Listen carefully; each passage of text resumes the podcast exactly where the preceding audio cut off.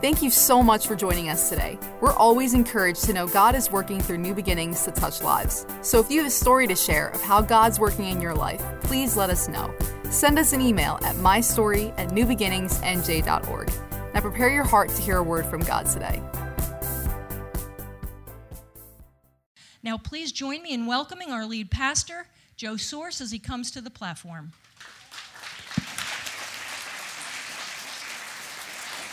Thank you, thank you, Pastor Beth. Let's hear for Pastor Beth. She did a great job.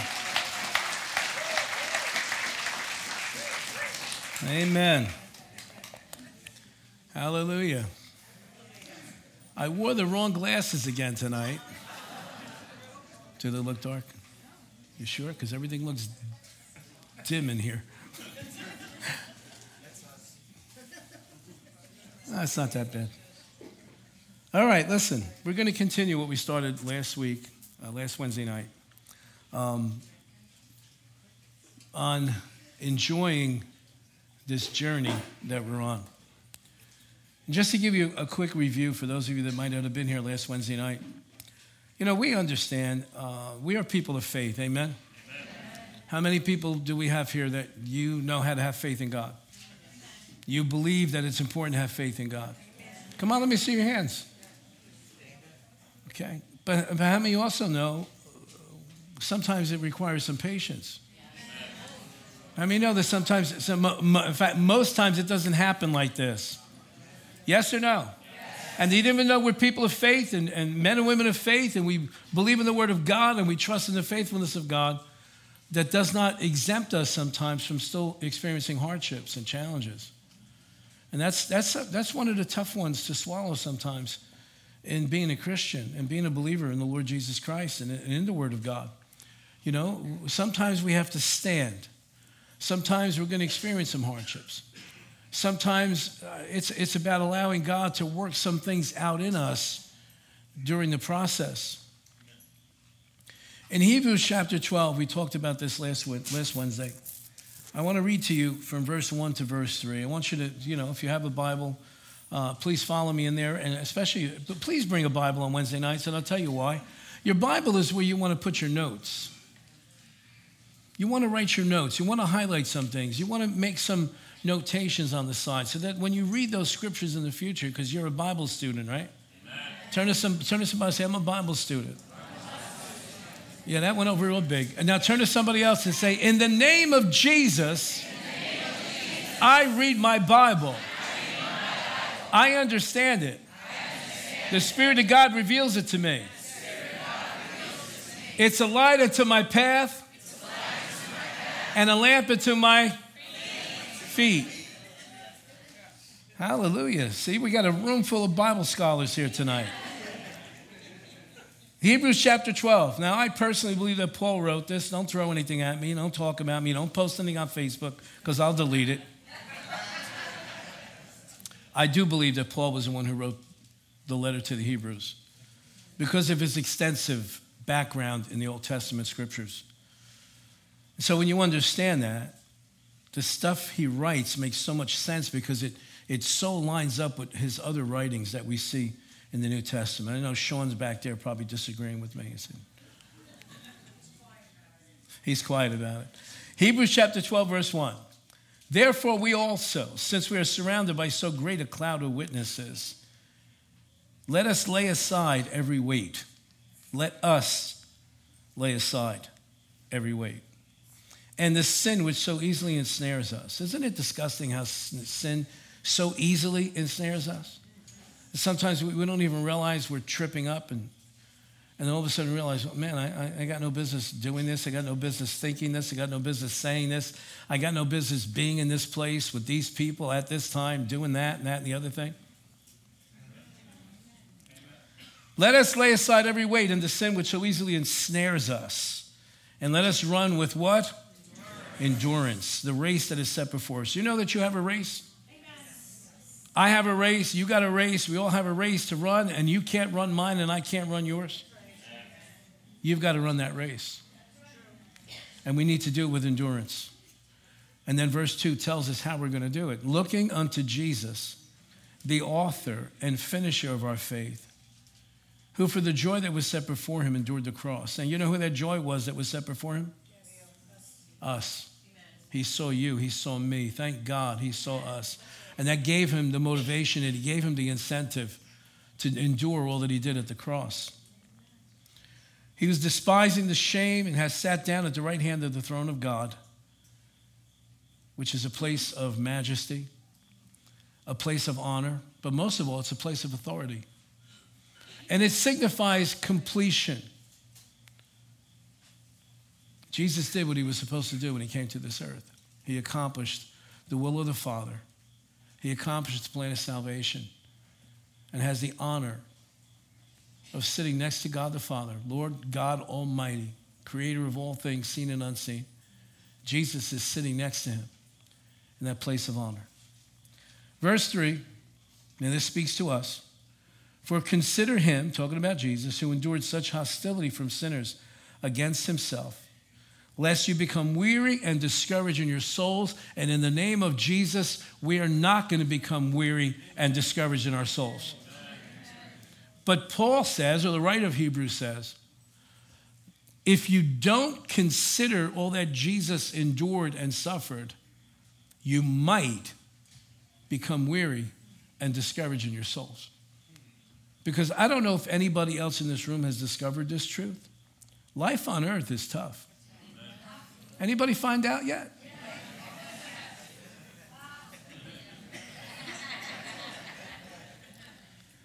And so we can, if we're not careful. When I say careful, I don't mean overwhelmed and burdened, but if we're not alert to the fact, and if we're not aware, and if we don't keep ourselves sensitive, and if we don't consistently keep before our eyes all that it cost our Savior to take us out of the kingdom of darkness and bring us into the kingdom of light, the kingdom of, of God.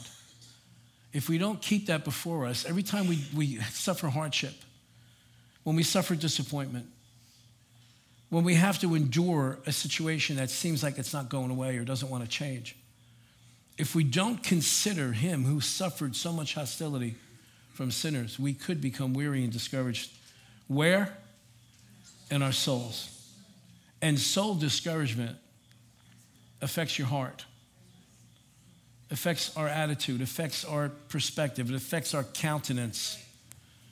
You know, when we walk around constantly burdened, constantly worried, constantly anxious, constantly full of stress, it shows on the outside. It can even have the tendency to cause us to physically age before our time. And he said, Let us lay aside every weight. And I don't want to spend a lot of time in this. I spent a lot of time in this last week. So go listen to that again. A weight doesn't necessarily mean it's a sin. A weight can be a hurt, a wound, a disappointment. It's a heaviness due to a disappointment, um, a, an unfulfilled dream, an unfulfilled expectation. Those things can weigh on us, and they weigh on us, and then they cause our heart to become heavy. Sin, on the other hand, is always a thought or an action that is contrary to the will of God. That's an easy thing. If it's something that's contrary to God's nature, God's character, God's will, God's word, then it's sin. And sin really is defined in, in, in the original language as missing the mark. Just missing where we're supposed to be. We're not hitting it. We're not, we're not, we're not getting to the heart of the plan of God. We might have uh, hit a, a diversion or a distraction or some type of an obstacle, and it causes us to miss the plan of God for our life. And so Paul described the cure as looking or beholding, focusing on Jesus. Again, just a review from last week, the prophet Isaiah put it this way. And I think I want to spend a little bit of time with this one because I don't think I really unpacked this scripture as much as I wanted to last week. Isaiah chapter 40. I don't know about you, but I, this is one of my favorite scriptures in the book of Isaiah.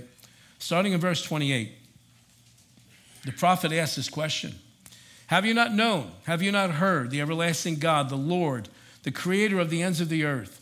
Neither faints nor is weary. And we're talking about making sure that we don't become faint, discouraged, and weary.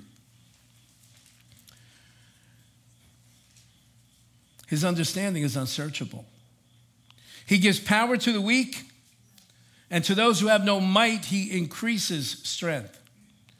Even the youth shall faint and be weary, the young men shall utterly fall. verse 31. I want you to concentrate on that scripture for a second. But why don't you read it with me? Come on. But those who wait on the Lord shall renew their strength. Let's keep going. They shall mount up with wings like eagles. They shall run and not be weary. They shall walk and not faint. This awesome comparison that the prophet made under the inspiration of the Holy Spirit. To mount up like eagles. Eagles do not get caught in storms. Eagles use the storm to fly way above it. They allow their wingspan to shoot out, they allow the, the wind to take them to a height, and they, they, they, can, they, can, they can look at the storm underneath them, but they don't get caught in it. It's not by coincidence that the Holy Spirit uses that example. But I want to bring you back to the beginning of verse 31. But those who wait, say that, wait, wait. wait. Now, I want you to, to, to, to, to I, I, I apologize for not kind of explaining this more last week. But the word wait in the original, the original language does not describe a person that passively standing by, just biding their time. In the original language, it's a person who's aggressively expecting to see something or to receive something. And I'll never forget the first time I heard this taught, probably 33 years ago. I remember the person that was teaching it giving this illustration. He said, Wait on the Lord is not like this. I don't know if you can see me in the back there. Wait on the Lord is not like this. Wait on the Lord, according to that scripture, is like this waiting, expectant, ready to take hold of it. Are you listening? The illustration that came to my mind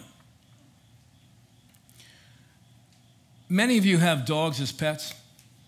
Yes? Okay. When we were dating, my wife and I, all those many, many, many, many, many, many years ago, she had a, a collie. She was a mix, right? Collie, Candy. Candy. She was, she was collie, but she was a mix, right? Yeah, because she was bigger than a regular. That dog was like she knew every afternoon when Barbara was going to come home from work.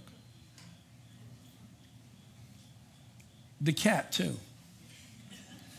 They would wait, listen, they would wait at the door, or if they were outside, they would wait at the, at the driveway, never go off the property, and they knew about quarter after four, because she would get home about 4.30 when she was working up, up north. And those dogs would sit there like this every time a car went around the corner. As soon as she'd pull up, with your little, what was it, 72? Wasn't it 70? It was your Vega. Anybody ever have a Vega?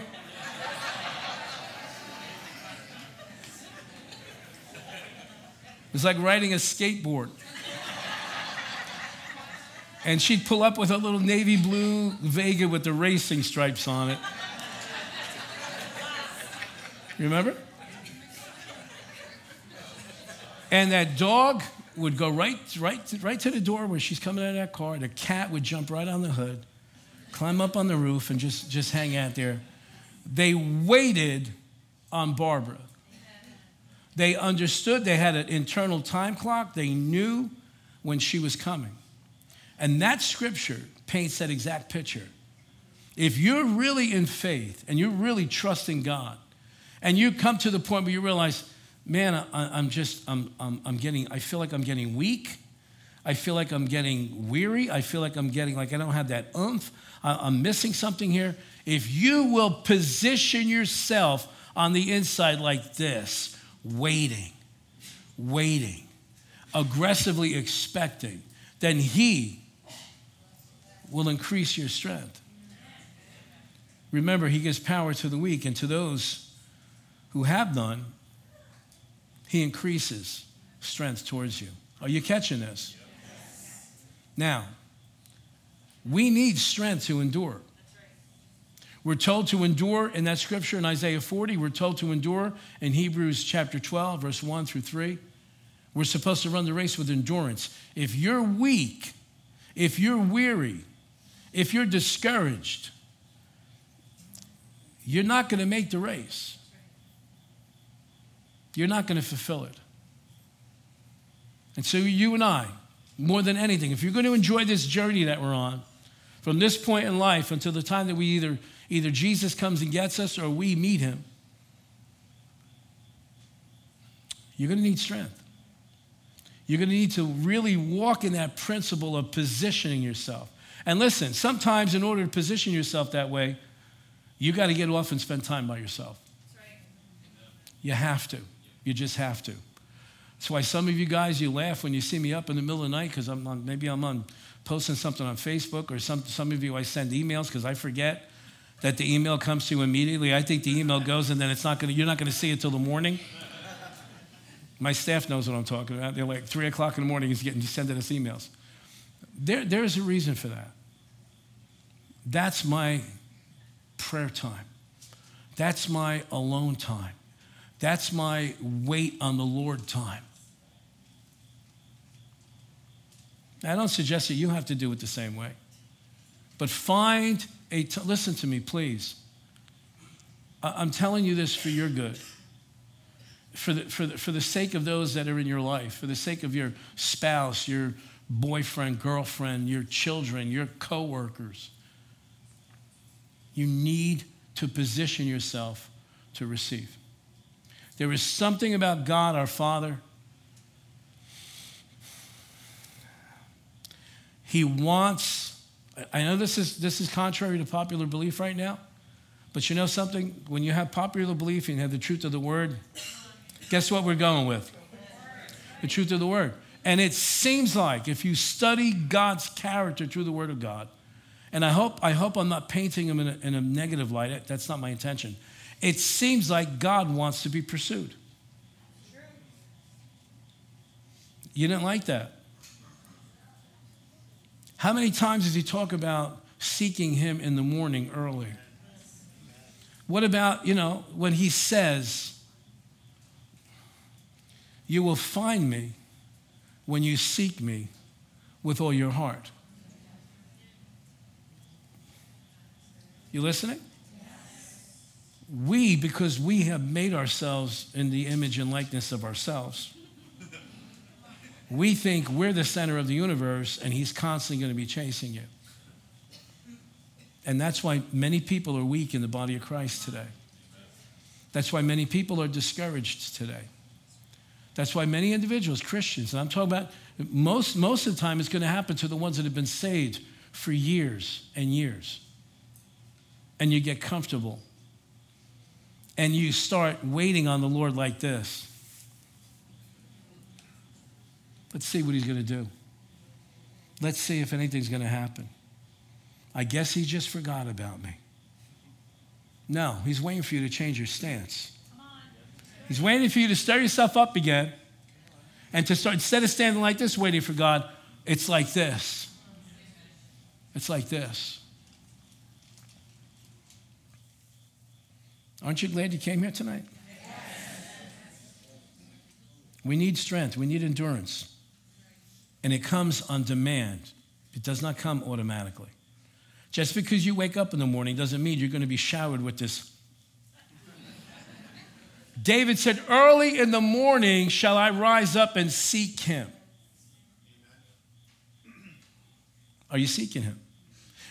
I think you, I think you have more potential than most because you're here on a Wednesday night. You could have stayed home and just did, well, I'll go Sunday and punch my card. So my conscience will feel good. I went to church today. This is why I love Wednesday nights. Because Wednesday nights is the nights for the seekers, the pursuers, the hungry, the thirsty, the ones that understand you don't just, just because you go to church once a week on a Sunday or a Saturday night, does not make you a God chaser, a God pursuer.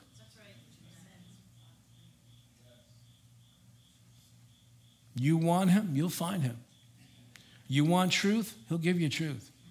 You want to receive strength, he'll give you strength if you want it. Are you, are you listening? I know this might be very contrary to what you're hearing and what you're singing, but this is truth. We need to seek Him. We need to set time aside. You know, time is one of our greatest commodities.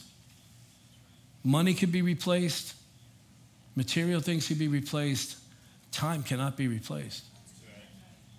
So when we offer him time, well, I'll just go Sunday, I'll make sure to put an extra 20 bucks in the envelope.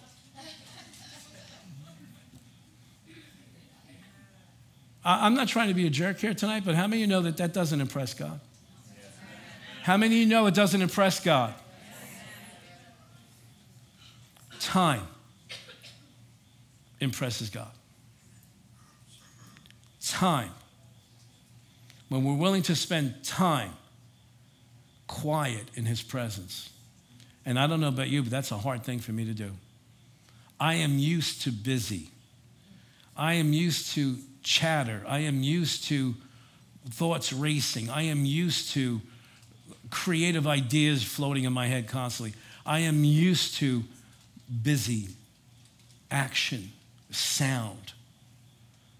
And it's, it's not easy for me to calm myself and to quiet myself. Am I talking to somebody here tonight? But listen to me. Some of the greatest, greatest experiences that I've had with me and the Holy Spirit one on one has been in those tough times when I've forced myself to just shut up. There was a season of life, I guess it would have been the early 90s, where I sensed the need to do this more. Some of you may have heard me talk about this. This church was birthed out of those seasons, out of those times. We were living in Lakewood at the time right around the corner from Ocean, Ocean County Park off of New Hampshire there. A little ranch. The greatest thing about it, all the bedrooms were down one end of the house, and then the other end of the house was the living room and dining room, kitchen. So I could get up in the, in the middle of the night and go out there and not disturb anybody. And I can't tell you how many nights, I cannot even tell you how many months that I would get up and it would always seem like it was 3 o'clock in the morning, always at 3 a.m. I don't know what God has with 3 a.m., but and, and listen, I would get up, I would walk into the living room. Sometimes I would lay on the couch, sometimes I would kneel next to the couch, and I would say, Lord, I'm just here if you want to tell me anything. I'm not going to ask you for anything. If you need me to pray about something, I will. But I'm just going to sit here, lay here, kneel here, and just be quiet. And I'm here if you want to talk to me. Now, even though I went with those non, what am I, what am I, I, I didn't go there with an agenda. It almost never failed that the Lord would speak to me. Now, now, you know, I'm not talking about an audible voice and, you know, the ceiling opened up and I saw the throne of God and Jesus is over here and the Holy Ghost is next to me going, hey, look. I'm not talking about that kind of stuff. I'm talking about when you, how many of you, you know of experiences you've had where you know that you know that you know that the Spirit of God is impressing things upon you and teaching you things? Can I just share one of those times with you? It, might help somebody here because, again, we're talking about enjoying this journey. And I'll tell you, I don't know what it is about Wednesday nights. So Wednesday nights, man, stuff just gets dragged out of me like stuff I haven't remembered in years. But I want to share this one time with you. I had developed some physical symptoms during that season. I don't remember exactly what they were, but they were, they were kind of troubling chest pains, stomach problems, things of this nature. And I got up one of these nights, and, and I wasn't getting up because of the pain, but all the pains were there. But you know, when you have something and you start getting used to it after a week or so, and you, you don't even realize it anymore, it's still bothering you. I guess I'm the only one. Okay. So I go out to the living room and I lay on the couch, face up. And I just said, Lord, what, what's going on with this thing? And, he, and I swear to you, this isn't going to go good with some people's theology, but this is what I heard on the inside. You've been handed over to the tormentors. And immediately he brought me to the scripture in Matthew. I wish I could remember the address right now. Jerry might when I start talking about the incident that took place that's written for us in the book of Matthew, where a king had a servant who needed to be forgiven tons of money. And the king was going to sell him into slavery and his whole family. And this man, his, who actually was an employee of the king, begged for mercy. And it touched the king's heart. And the king forgave him all of those, in today's economy, millions. And then that same servant left the presence of the king, went out and found another fellow servant who owed him maybe about 20 bucks in today's economy. And it says that he took hold of him and was strangling him and telling him, Pay me every penny that you owe me. And another servant saw this and went back to the king and told him. And immediately the king brought the first servant back into his presence and said, Could you have not had the mercy upon that other servant that I had upon you? Now you're handed over to the tormentors. And I, and I remember on the inside going, okay, I don't even have to ask you because I know what this is about. I had become angry with my pastor at that time. And I started to develop an unforgiving attitude towards that man. How many of you realize how fast I forgave that man after that night? Do you think it took me long? We can't enjoy this journey if we're going to hold other people to a different standard that we want to be held to. We can't enjoy this journey if we're going to hold people in unforgiveness. Are you listening? We, we are not going to enjoy this journey. We're not going to enjoy divine health. We're not going to enjoy divine prosperity. We're not going to enjoy divine peace of mind if we're in the habit of holding other people to a different standard that we want to be held to ourselves. In other words, if you've been forgiven much, you need to learn how to forgive. Healing is tied to forgiveness. Answered prayer is tied to forgiveness. You realize every time Jesus taught on prayer, he immediately, immediately, immediately, with the next verse, starts talking about forgiveness. Why? Because he doesn't want our prayers to be blocked. You're not going to enjoy the journey if your prayers are blocked. Is this speaking to anybody tonight? Because I'll show you after service, none of this is in my notes. And there might be some of us tonight that have been handed over to the tormentors and you didn't even realize it. You thought it was the devil. You thought the devil just is attacking you out of nowhere. Honey, the devil can't attack us out of nowhere. He needs an open door. In fact, Paul urges us not to give him a foothold into our lives. Wow, this is different tonight. I'll tell you a story that I read about years ago. You can believe it if you want. If you don't, the book isn't going to change. There was a man named John G. Lake. His ministry was around 1910, 1920s, maybe into the 30s. Tremendous healing ministry. Tremendous healing ministry. Left the United States and moved to South Africa to continue this healing ministry. The Lord called him there. He went to minister to a person one day. Extreme diabetes, suffering, bad reports from the doctor. He's sitting in the person's house, a very wealthy man. He grabs him to pray for him, puts his hands on him, and as he, as he begins to pray, he stops and he says, What is this thing about $5,000 or $15,000. I don't remember what it was. I think it was $15,000. What is this $15,000 that I keep hearing in my spirit? And the man said,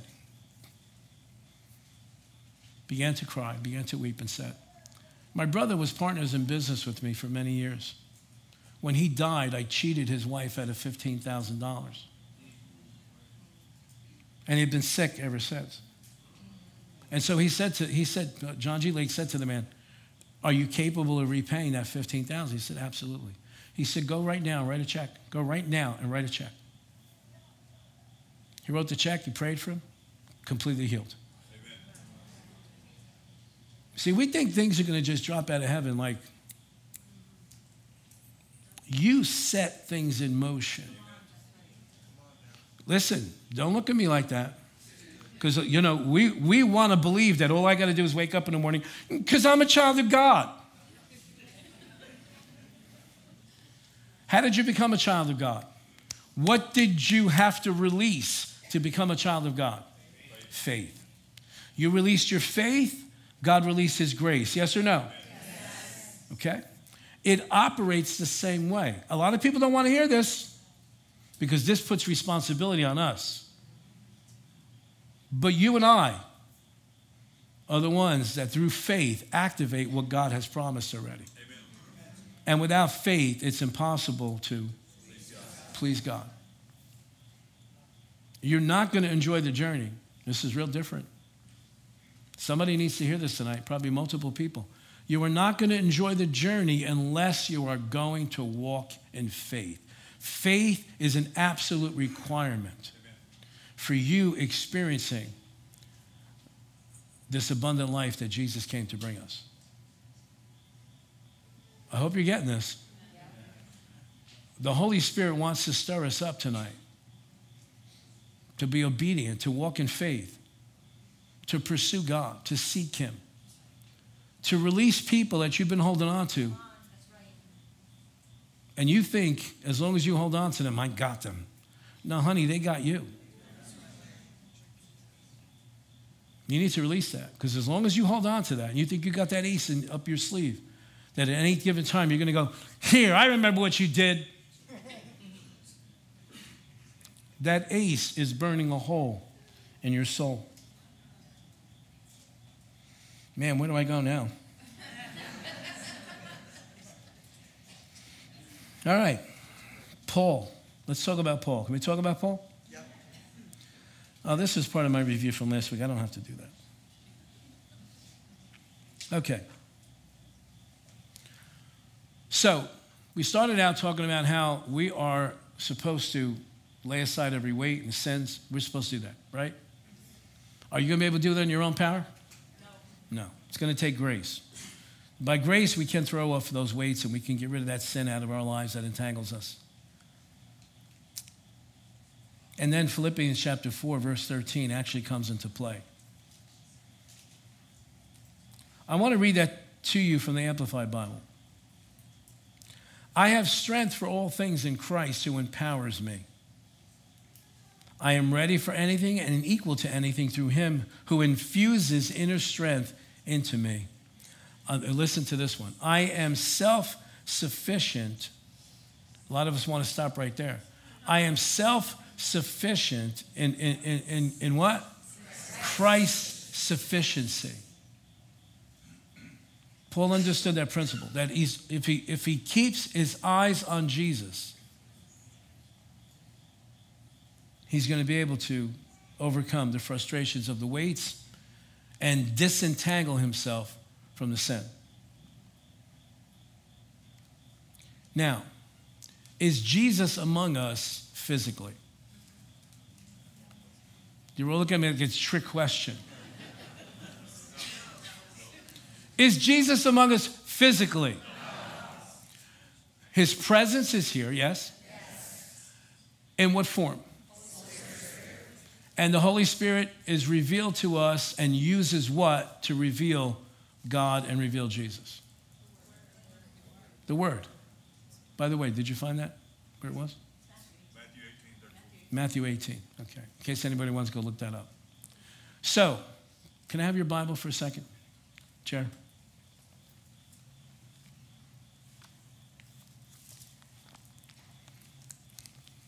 John chapter 1. In the beginning was the Word, and the Word was with God, and the Word was God. And then a few verses down it says, And the Word became and dwelt among us. So, Jesus, his physical being here on the earth, when he was here on the earth, was a manifestation of this word. Amen. So if he's not here physically, where can we go to get to know him? It always comes back to the word. You listening to it? always comes back to the word. It, it always comes back to the word. And that's why this is the most hated book in the world. It's the most distributed, it's the most printed, but it's the most hated. Why? Because this is the manifestation. This reveals Jesus Christ. John said in his gospel, at the end of his gospel, I've written these things that you may believe. Okay?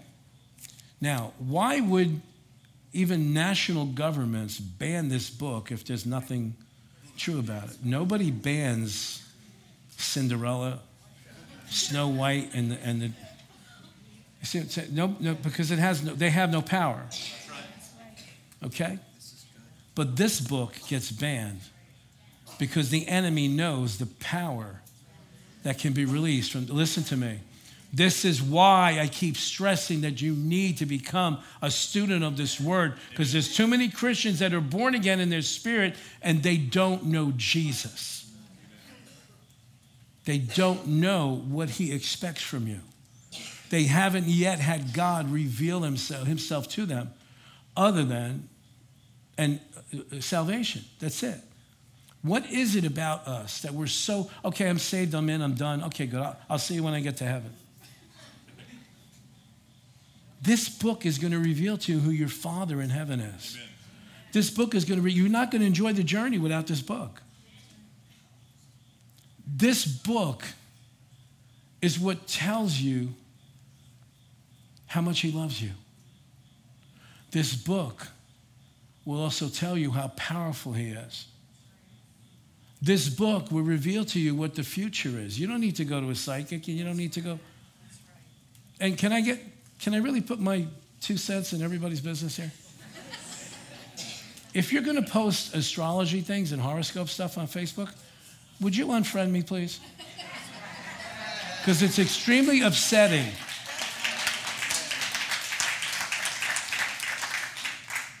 Because you could be spending that time in, in, in a secret place with the Holy Spirit who will tell you the things that you need to know about your future rather than communicating with somebody who's probably under the influence of the devil. If you're a Christian, you got no business getting involved in that stuff.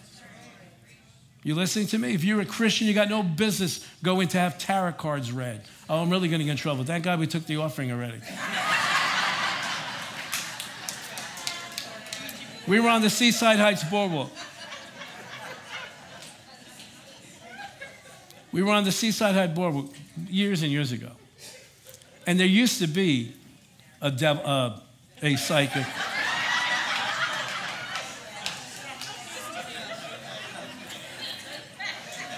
And this one particular night, we went there on a Wednesday night to see the fireworks and stuff, you know, with the kids. This is years ago. The kids were little. And there was a long line waiting to go see that devil. And you remember this? I felt impressed. It was a lady towards the end of the line, little lady. You could see, very meek, very. And I, I felt impressed. The Lord, go tell her to get out of that line. Tell her, I'll tell her what she needs to know if she'll come and, and just pray. So, being like you, I waited at least another 10 minutes.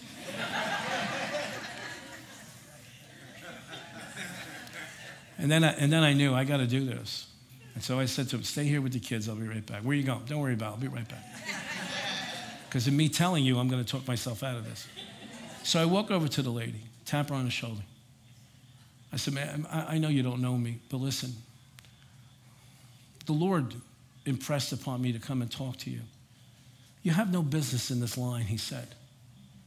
He said, if you'll ask him and pray to him, he'll show you the things you need to know in your life. Thank you so much. And she got off the line and walked away.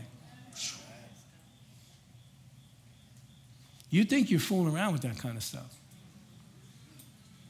But you don't realize that the kingdom of darkness is powerful. And many lives have been shipwrecked because the enemy got their hooks in a person's soul. Ask me how I know. For years, I spent time in that darkness, thinking I'm talking to God, thinking I'm conversing with the saints, and there were devils that were steering me in the wrong direction. Anybody know what I'm talking about? And when they get their hook in your soul, man, it takes a lot to get, get out of that. Because they, see, they know things about your life. Man, we're all over the place tonight. But somebody needs to hear this stuff. Because somebody might be entertaining getting involved in that kind of garbage because you think, well, well, it's spiritual. Honey, everything that's spiritual is not of God. Everything that is spiritual is not of God. And so you have a desire to know truth, but you're looking for it in the wrong place. And they're there to steer you. See, they are spirits that attach themselves to these individuals. And they know things about you and things about your family for generations and generations and generations and generations. And so that demon that's been watching your family and knows everything about you and knows the stuff that happened to you when you were a little kid and what happened to your grandmother and what happened to your uh, they speak to that individual and that individual speaks to you and you go wow how did they know that they must be really gifted spiritually god must really use no it's the devil turn around somebody say it's the devil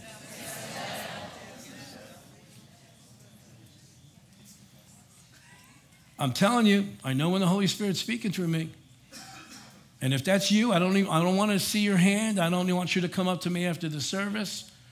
Just receive this warning. Stop it before you get too far involved. Stop it. Because the enemy's plot is to get you way off track from God's plan for your life and to bring other devils into your life that are going to cause you havoc and torment and destruction. Everybody say hallelujah. hallelujah. I'm so glad I came tonight. So, so that word that became flesh and dwelt among us, now we have the word in our hands. You can read it, you can listen to it, you can watch it. You either have it in paper form or on your phone or on your computer, and you can watch it, whatever. You can bring YouTube up on your TV. And there's no excuse in this day and age for any Christian to not be a student of the word, other than, other than laziness and distraction. That always costs us. Distractions always cost us. Don't get distracted now because I'm going to take a drink of water. So, the Word of God is Jesus speaking to us today. You want to say with me? Ready? One, two, three. The Word of God is Jesus speaking to us today. Now, I want to take you back in my notes to a scripture that I read last week, Acts chapter 20. That's the wrong scripture. Verse 32. You got that? Acts chapter 20, verse 32. Paul is saying goodbye to the pastors that he's raised up in the churches that he started in the area of Ephesus, which is modern day Turkey. Verse 32, Paul speaking. So now, brethren, I commend you to God and to the word of his grace, which is able to build you up and give you an inheritance among all those who are sanctified. Would you read it again with me? Ready? One, two, three. So now, brethren, I commend you to God and to the word of his grace, which is able to watch, watch, watch, which is able to build you up and give you an inheritance among all those who are sanctified. In other words, among all the saints, among all the believers. Every person who belongs to Christ has an inheritance. We've been talking about this on the weekends. Paul said, to those pastors I commend you, I hand you over, I um, place you in charge of the Word of God, which is able to do what? What is the Word of God going to do? Build you up How many could use me building up right now? How many could you use being encouraged, strengthened? Okay? How many could use the spirit of power and might to come upon you? Yes. It's not going to happen just because you, it's going to happen because you absorb the word of God in you. Why is that important? Because you can hear voices. But if those voices are contradicting the word of God, you better listen to the word of God first. But if you don't know the word of God, then the devil can get away with anything he wants because you have nothing to compare it to. He says, I commend you, pastors. Paul speaking to them before he leaves their area to go to Jerusalem. He thinks this is the last time he's going to see them. He said, I, I commend you to, to the Word of God, to the Word of His grace, the Word of His grace. Amen. Say it like you're real charismatic grace. Okay? The Word of His grace, which is able to. Come on, guys. This is important. These are important principles. I'm trying to get something in your heart. So it's tomorrow morning you're going to wake up and go, the word of his grace is going to build me up today. The word of his grace does what? It makes me strong. It strengthens me. Why? Because I need endurance to run my race, which is set before me. You're not going to enjoy the journey without getting a fresh grace every morning. What does that sound like? Fresh grace every morning. And you shall go out every morning from your tent and pick up what comes from heaven. What did they call it? Manna. Grace. Manna is a symbol of God's grace. And every day, you might think, well, I'm to just, I'm to dump up on my reading today so I can sleep in tomorrow. It doesn't work that way, honey. Because you see, the grace is for today. His mercies are new every morning. You've got to get up and start the day off by eating that manna. And then in the New Testament, it talks about hidden manna that strengthens you from within. But if you're not putting it in, it can't come out. So then you lose strength by like, like two o'clock in the afternoon, like you need your Snickers bar. By, by, that, by that time, you know what I'm saying? By that time, you're like, man, I should have graced up this morning. I should have graced up this morning. But, but you know, I, I just didn't feel like it. Then force feed yourself. Like your mother used to give you chicken soup. I don't want to eat it. And she'd open your mouth and put that chicken soup in there, even if you weren't hungry. Why? Because she knew the chicken soup was going to do what? So sometimes you got to force feed yourself. You just sit there and just tell yourself, you just sit, you're just going to sit here until you learn something. It sounds very cliche ish, but you want to know something? These are basic truths that you can't get away.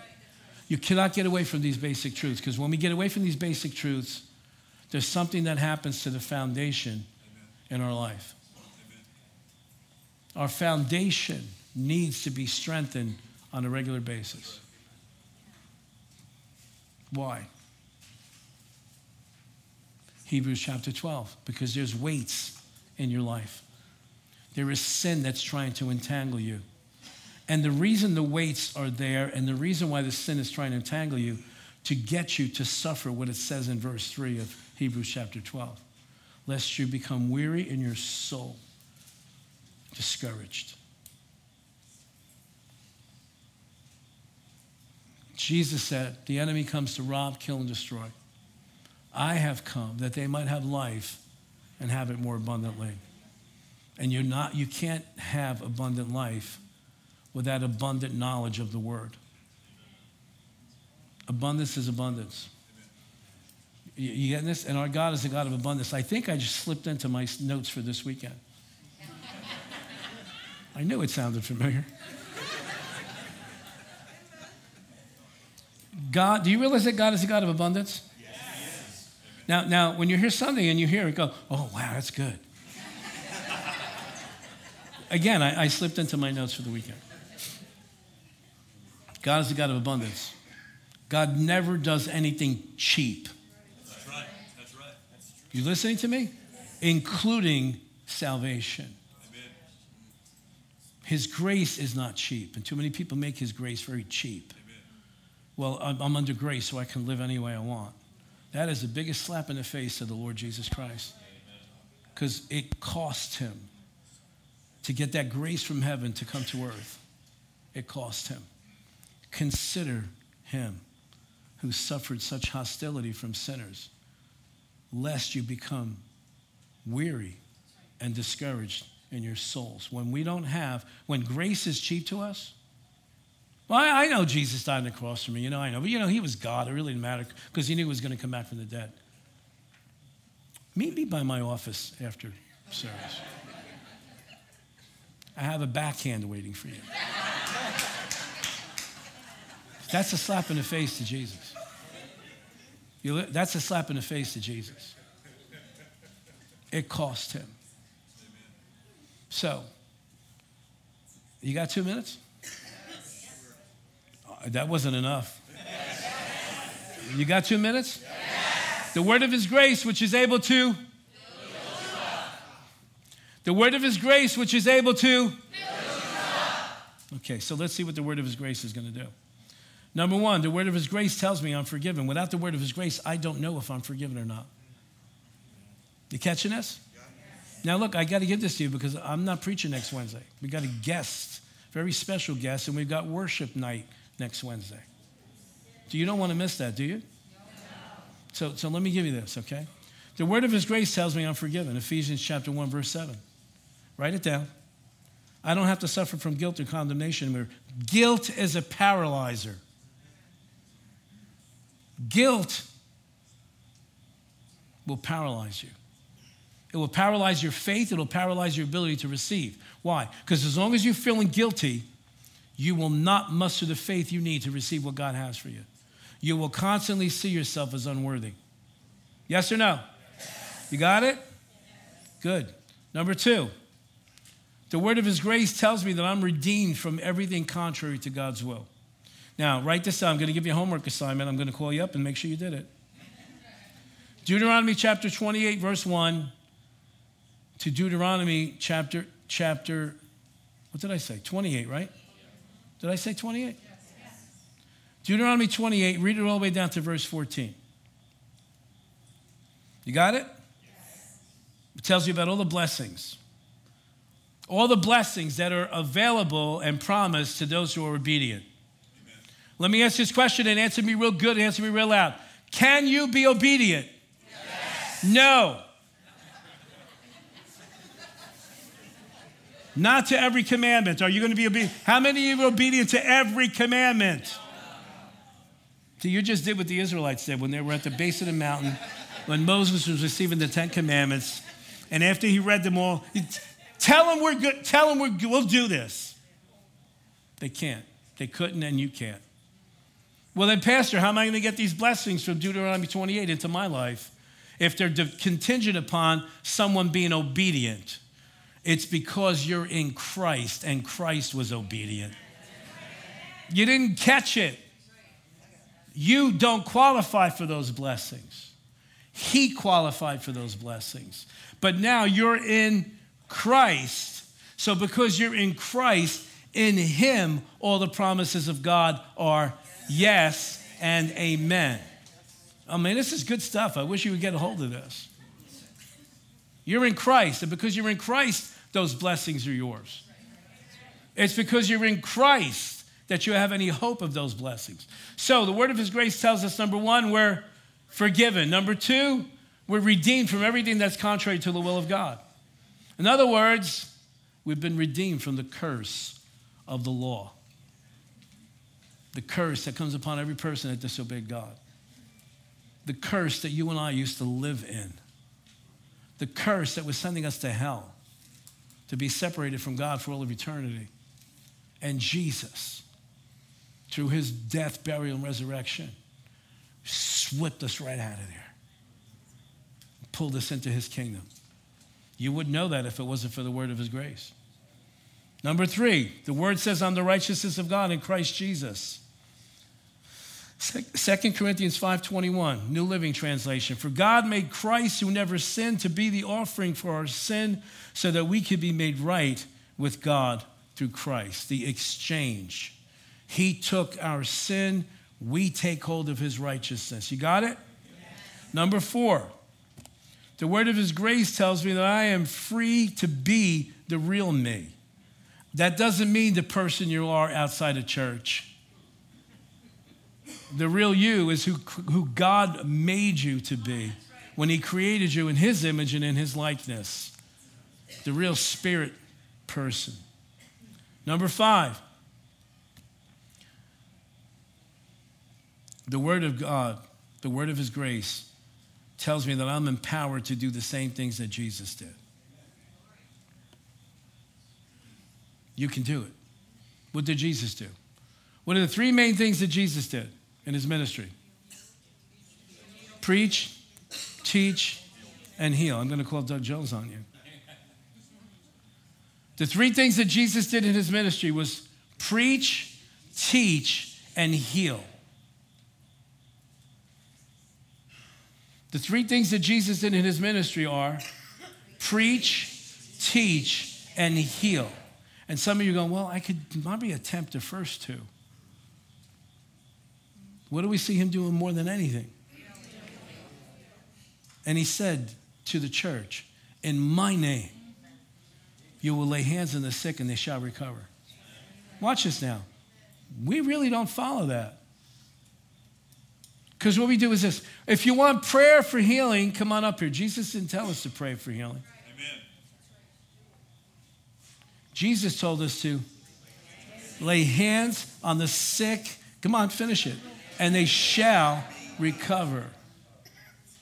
Lay hands on the sick and they shall recover. Are you catching this? But see, without the word of his grace, you would know that.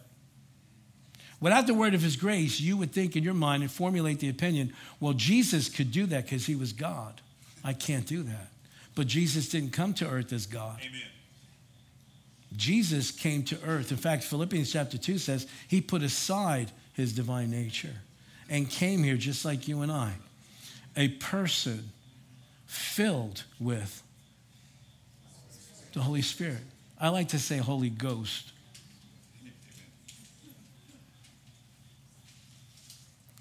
Do you have the Holy Spirit? Do you have the Holy Ghost? then you can do the things that Jesus did.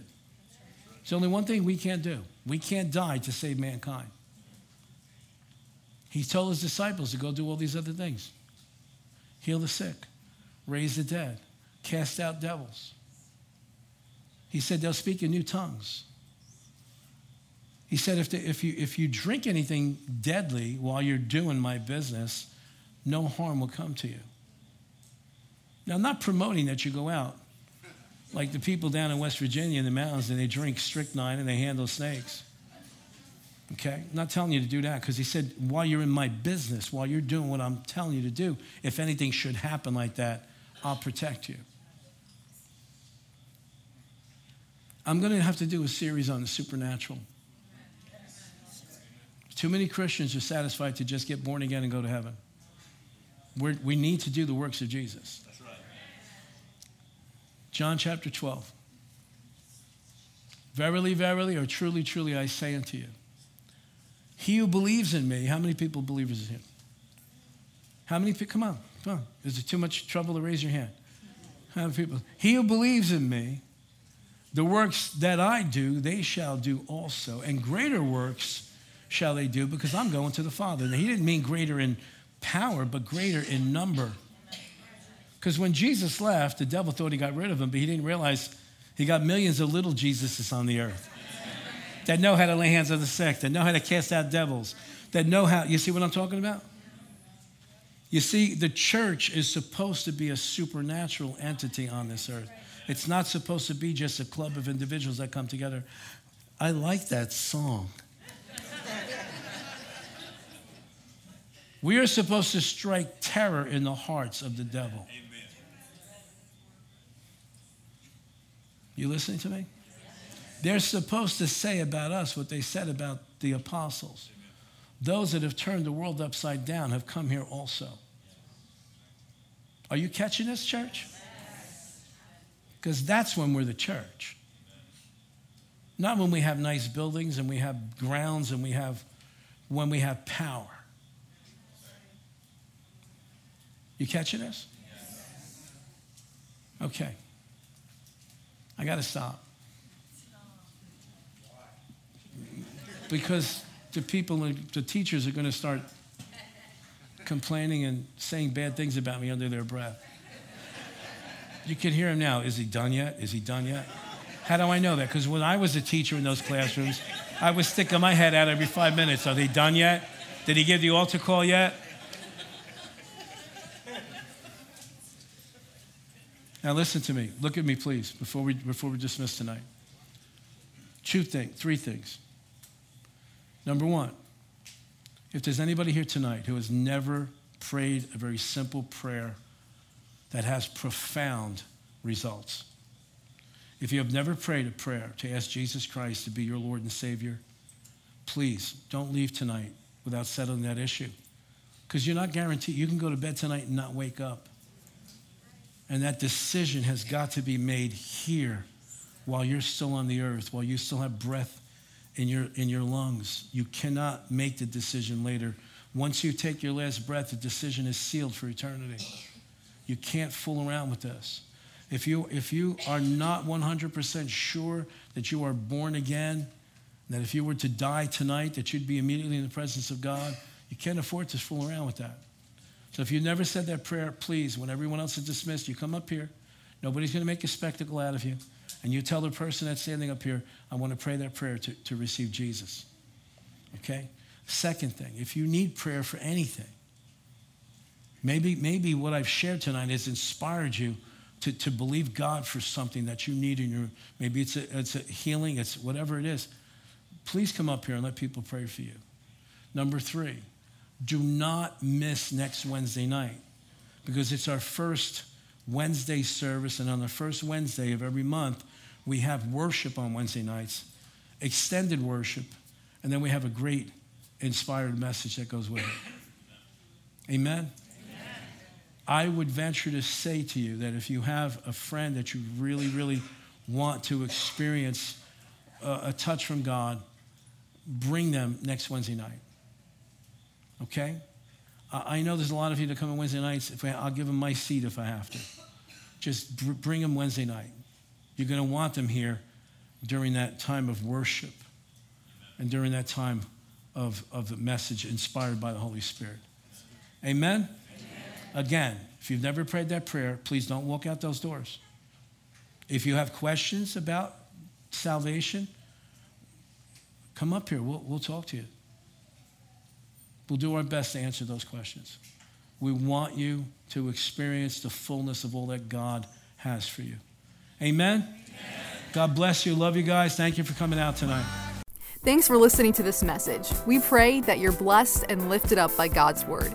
If this message helped you today, please consider supporting New Beginnings financially. You can just go to newbeginningsnj.org and click the Giving tab. We hope to see you soon.